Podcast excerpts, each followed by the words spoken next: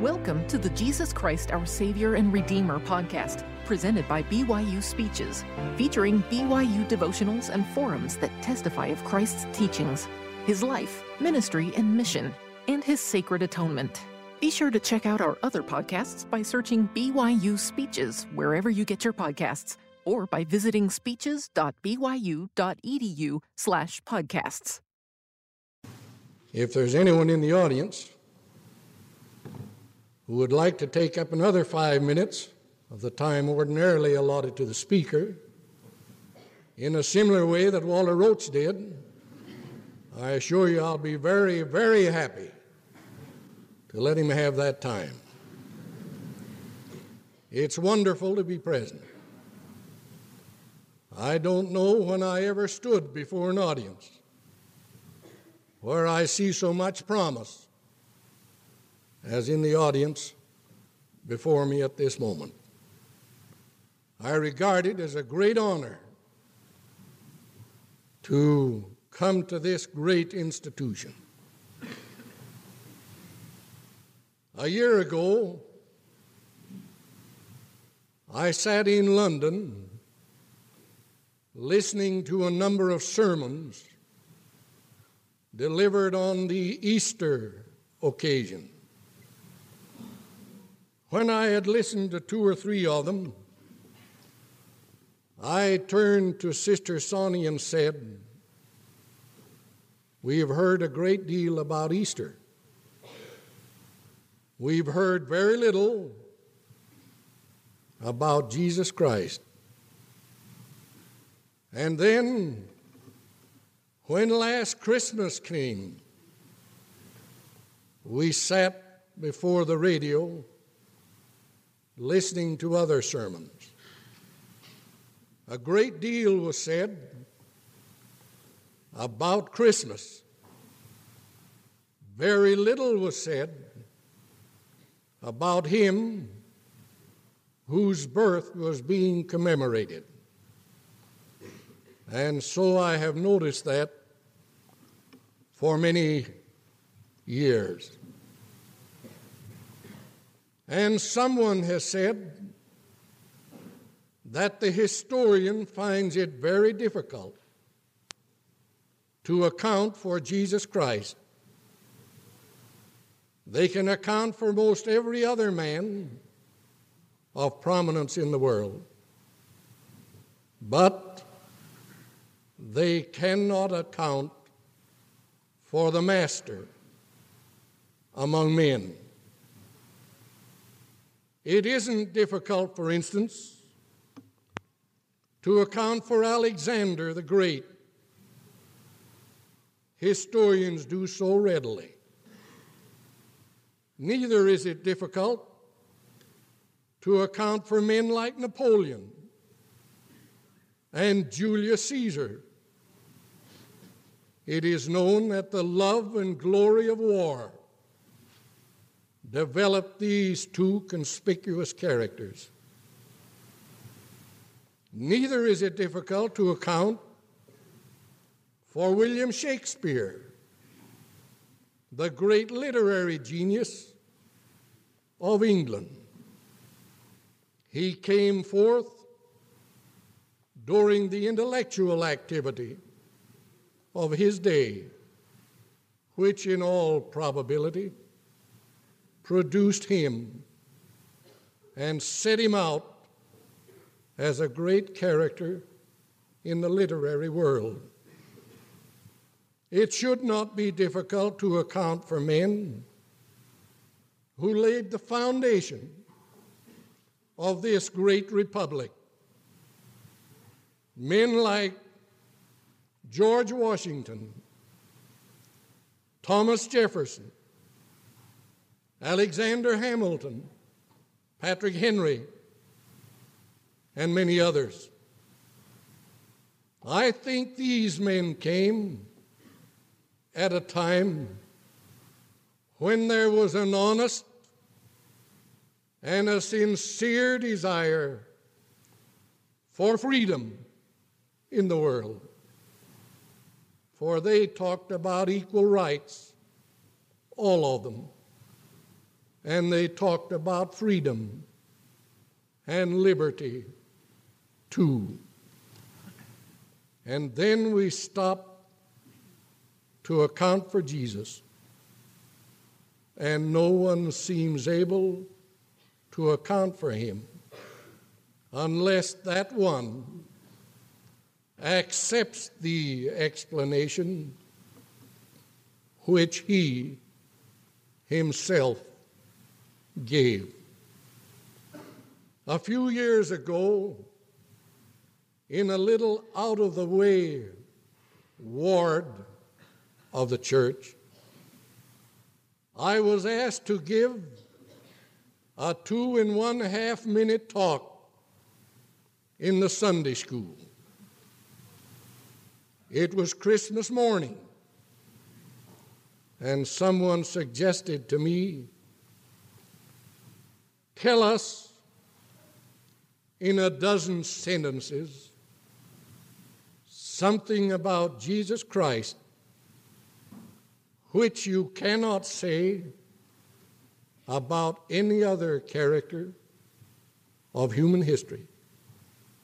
And so, rather haphazardly, I wrote down 10 or 12 sentences about Jesus, things which I think cannot truthfully say, be said about any other character in history. I write first of all Jesus, the only perfect character who has lived upon the earth.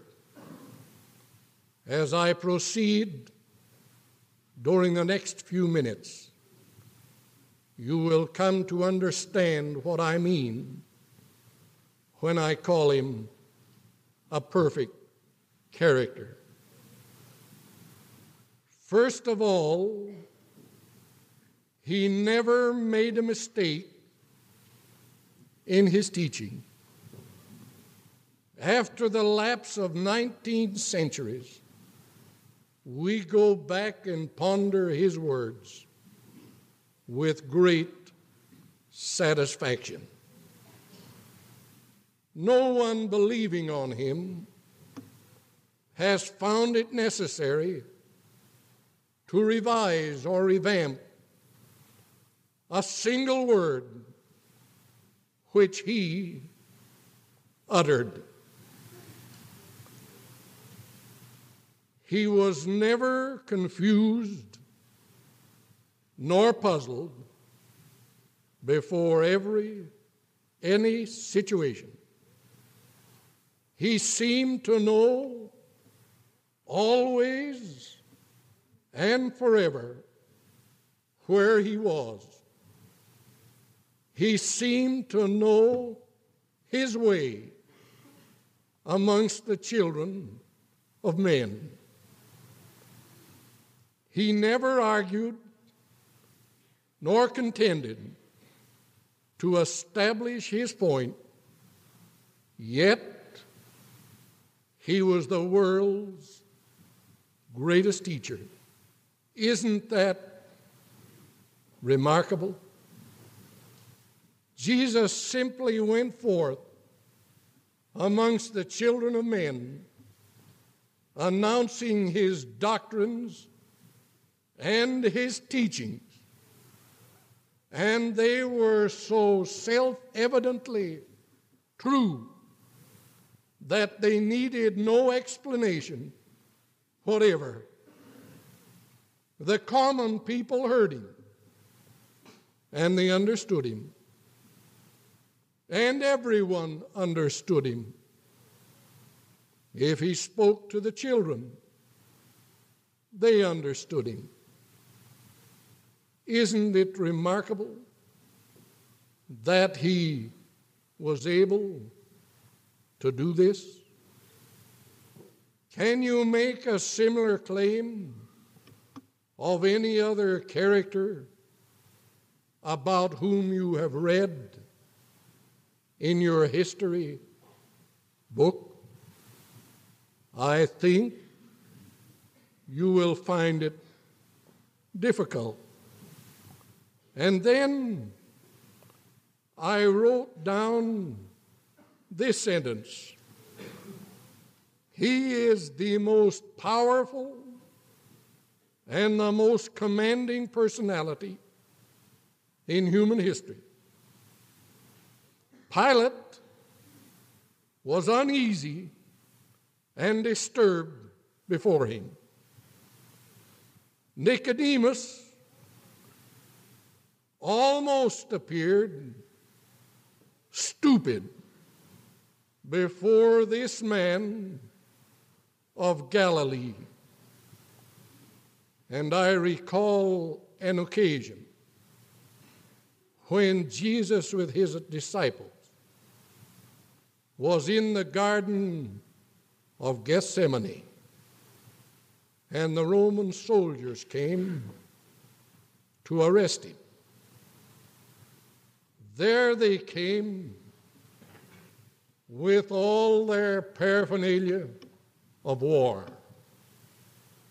dressed in all probability in the uniform of their country. They were hard faced men. They had been disciplined to endure hardship and difficult situations. They entered the garden, and there was Jesus with his disciples. He spoke first.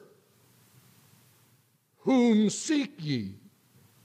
He said, Jesus of Nazareth.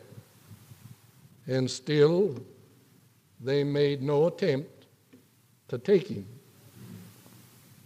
He asked them the second time, Whom seek ye?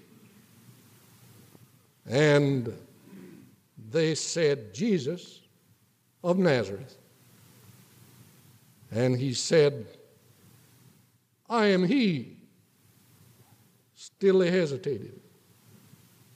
And then they turned to these, then he turned to these Roman soldiers.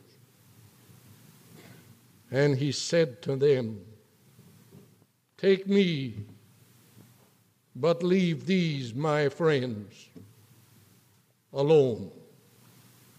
Speaking of his disciples. And then those Roman soldiers did a remarkable thing. If you read it in the New Testament, you will find something like this. The soldiers fell on their faces before Jesus.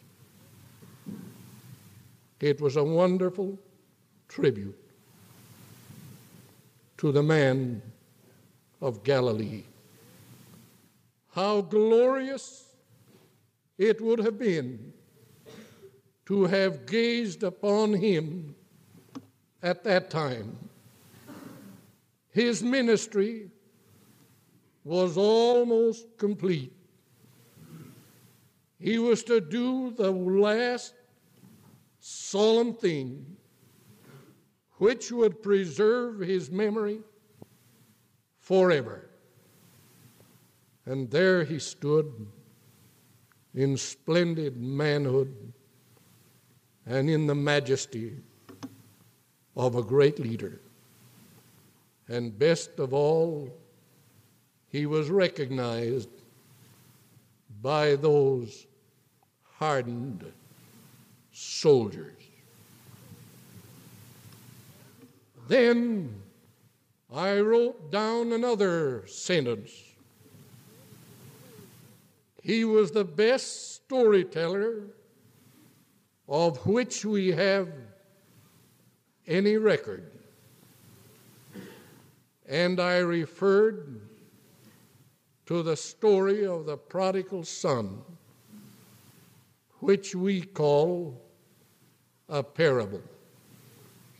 Charles Dickens stated the story of the prodigal son is the most beautiful story ever told. And it has lived for almost 20 centuries.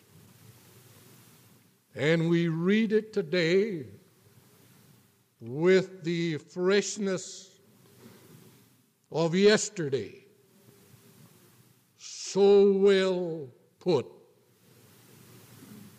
is that story. And then I jotted down the story of the Good Samaritan. Surely it too is a great story. You recall the circumstances under which it was given. A young lawyer stood up, a man probably who was wise in his own eyes and prudent in his own sight. Which is the greatest of all the commandments? He asked the master. And the master said, You read. And the lawyer read, Love the Lord thy God with all thy heart, and thy neighbor as thyself. And Jesus said, You're right. That's it. But the lawyer wasn't satisfied to be put down so easily. So he came back with another question. It was a good question, too. And Jesus evidently knew it was a good question. For he asked him this Who is my neighbor? And Jesus told him that wonderful story about the Good Samaritan.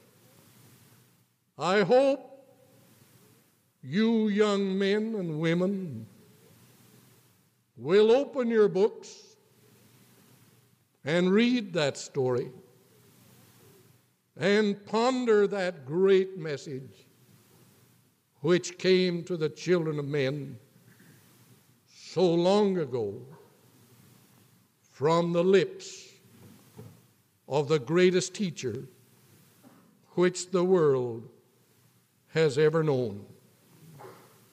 I wrote down another sentence. He met every situation perfectly.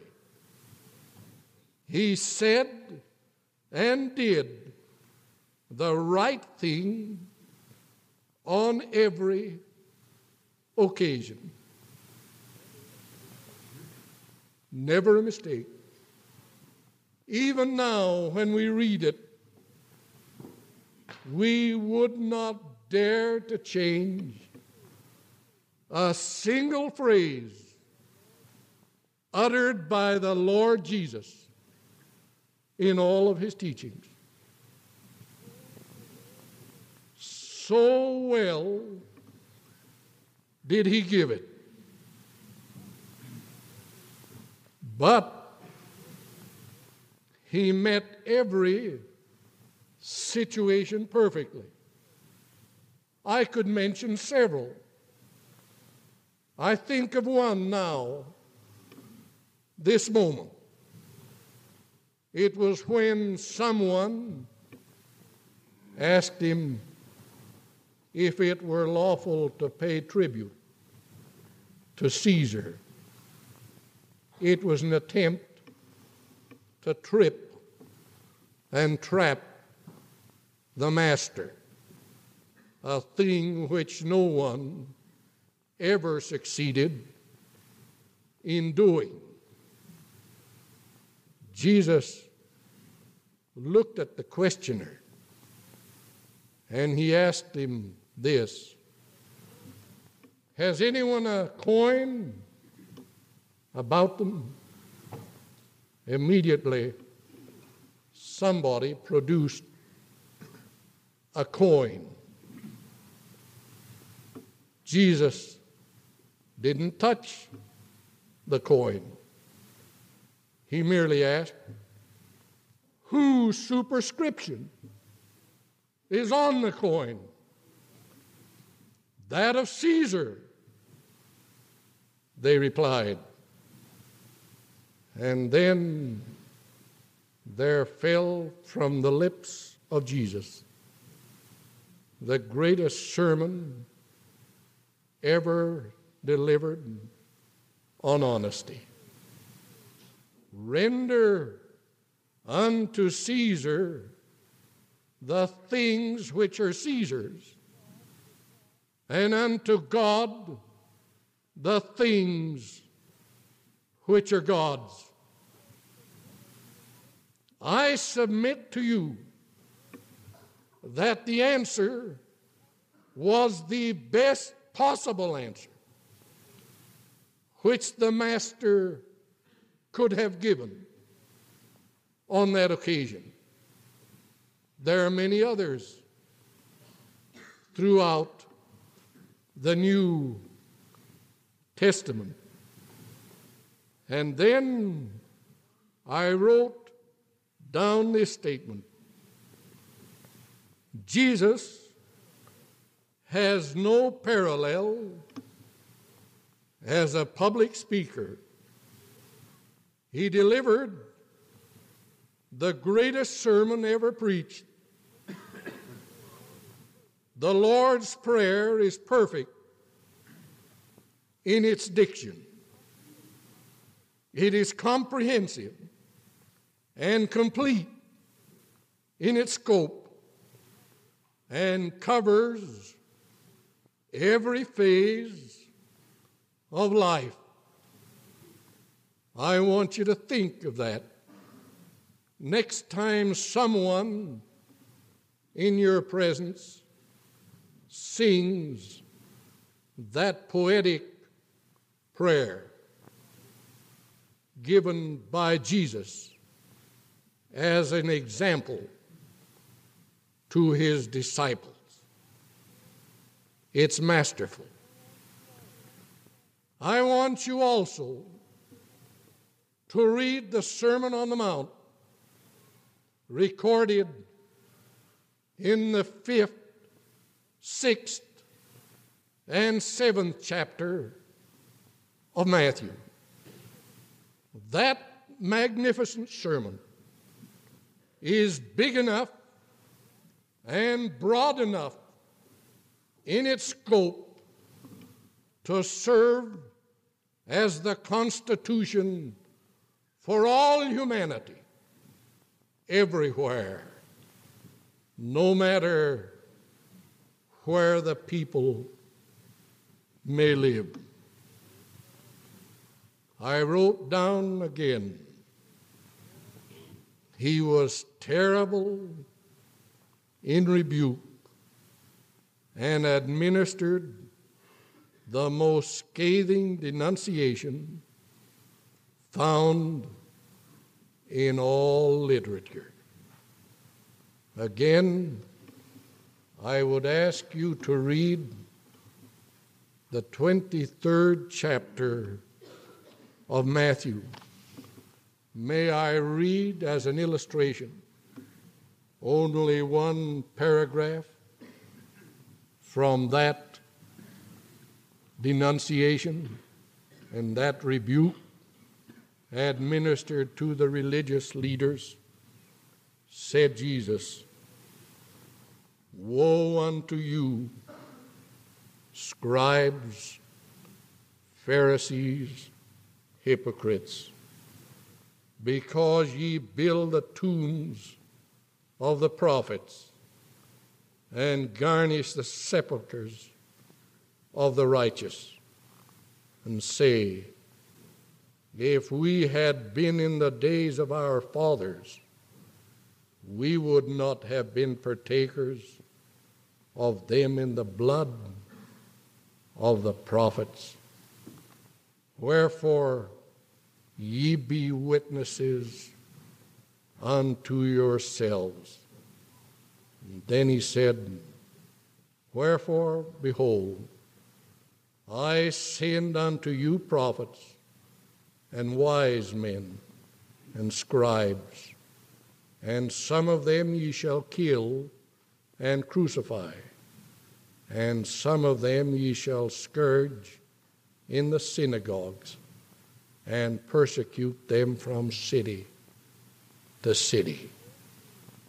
He had no sooner uttered these words of this denunciation than he turned to the people themselves and in the profoundest sympathy gave these words so very familiar to us.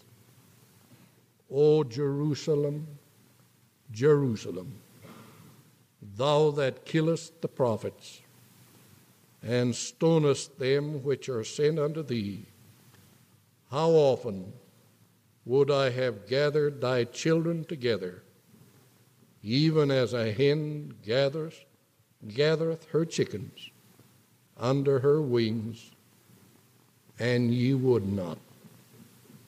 Behold, your house is left unto you desolate. Will you account for the Lord Jesus in the same way that he himself accounted for himself? If you will go through life with the deep conviction that Jesus is the Lord of Lords and the King of Kings, and that He is in reality the Son of God, you will build upon a foundation that shall stand firmly through all the vicissitudes of your life. God bless you. Amen. You've been listening to the Jesus Christ, Our Savior and Redeemer podcast, presented by BYU Speeches. Please check out our other podcasts of recent speeches, classic speeches, and BYU Speeches compilations on overcoming adversity by study and by faith. Come follow me, love and marriage, and the prophet Joseph Smith. Go to speeches.byu.edu and click on podcasts for more information. You can also find all BYU Speeches podcasts at your preferred podcast provider.